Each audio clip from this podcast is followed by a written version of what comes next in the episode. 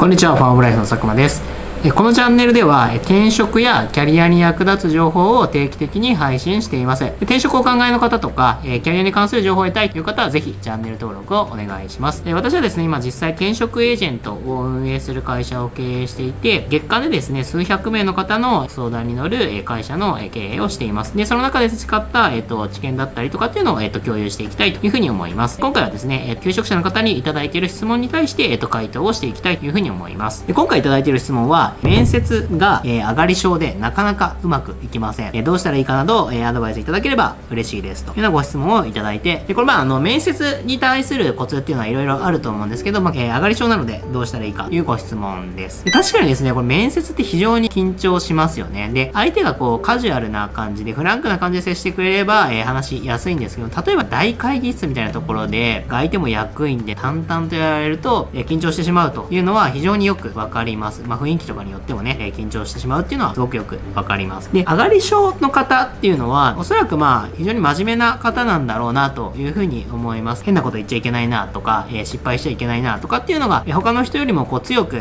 考えてる結果なのかなというふうに思います。で、そういうことを心配しているがゆえに、えっ、ー、と、上がってしまうということだと思うんですけど、まあ、シンプルに、えー、離れするっていうのが一番いいのかなというふうには思います。なので、えっ、ー、と、転職活動であれば、えっ、と、面接結構する機会があるかなというふうに思いますので、まあ、もちろん無駄に受けろというふうには思わないんですけれども、ある程度面接の場数をこなしていくっていうのも、えっ、と、必要なんじゃないかなというふうに思います。えっと、もう一つが知っておいていただきたいのが、緊張して当たり前というかですね、全員緊張していますよと。これは全員っていうのはのは、求職者さんの方、えっと、転職をしようとしている方もそうですし、面接官の方も緊張しているんですよね。実際私も会社の採用とかっていうので、えっと、面接することあるんですけども、やっぱり面接の前でちょっとこう、まあ、緊張というか、っていう気持ちになりますし、あの、普段とはやっぱりちょっと違う感覚で、えっと、お話をするっていうのは、えー、あります。なので、なんかこう、自分だけが緊張しているものなんだっていうふうに思わなくても、まあ、全員緊張して当たり前で、面接官ですら、えっと、緊張しているんだよというふうに思っていただくのがいいんじゃないかなというふうに思います。思います。とまあそういう心構えと、えっと、あと離れっていうのはもちろんなんですけども、あとは絶対こう準備ですね。特に上がり症の方は何かこう不安なんだと思うんですよ。で、それに対する準備っていうのは、えっと、絶対していきましょう。何か不安っていうものも漠然とした不安だと準備のしようがないですよね。で何を自分は不安に感じてるんだろうというのを、まあ志望動機じゃあ答えられるかなとか、自分の経歴うまく答えられるかなとか、こういう質問されたらどうかなというものの、えっと、準備が、えっと、しっかりできていなければ、よりこう緊張感高まるんじゃないかなというふうに思います。なので、漠然と不安に思うこと、その要因っていうのを書き出してみて、それに対して、えっと、準備をしっかり行うっていうのをやりましょう。で、これ気をつけていただきたいのが、お話しする内容ですね、丸暗記して、ただ出すみたいな、えっと、スピーチみたいにするというのは絶対にやめた方がいいです。なので、キーワードとか、話の流れだったりっていうのは、えー、自分の中でインプットしておくのは大切なんですけども、一言一句何か読み上げるみたいな形になると、まあ、結果ですね、その人ちょっとこうコミュニケーションうまくできない人なのかなというような形になってしまって、選考も通りづらくなってしまうかなというふうに思うので、丸暗記ではなくて、キーワードだったり、話の流れだったりっていうのを、えー、抑えるように、しましょう。で、面接で大切なのって会話なんですよね。なんかこう、プレゼンテーションをしてほしいというよりは、何かこう、シンプルに答えてもらって、その気になったことを面接官もさらに深掘りするっていうのが大切なので、自然と会話で回答できるればいいので、一方的にですね、全部をプレゼンテーションで話そうとしないということを刻んでですね、臨んでいただくといいんじゃないかなというふうに思います。であとその会話をするという面で言うと、面接の場って必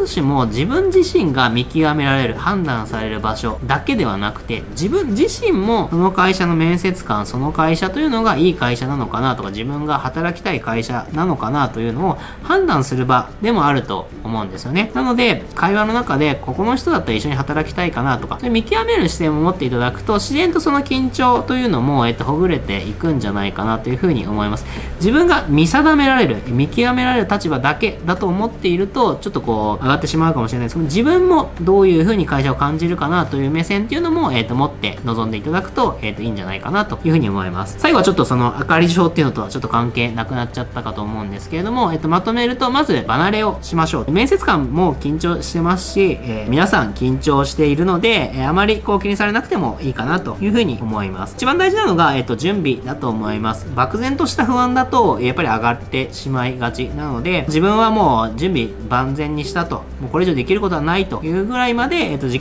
っかり、えっ、と、準備をしておくといいんじゃないかなというふうに思います。ちなみにあの、このチャンネルでは面接前にこの準備やっといてねっていうようなものをまとめていったりするので、よければまあその動画っていうのも、えっ、と、ご覧になってください。はい。え、こういう形でですね、このチャンネルでは、えっ、と、転職活動とか、えっ、と、キャリアに関するお話というのを、えっ、と、日々更新しています。役に立ったという方はぜひですね、高評価ボタンを、えー、お願いできればというふうに思います。他にもですね、キャリアとか転職に役立つ情報を配信しているので、ぜひチャンネル登録もお願いします。それではまた別の動画でお会いしましょう。ありがとうございました。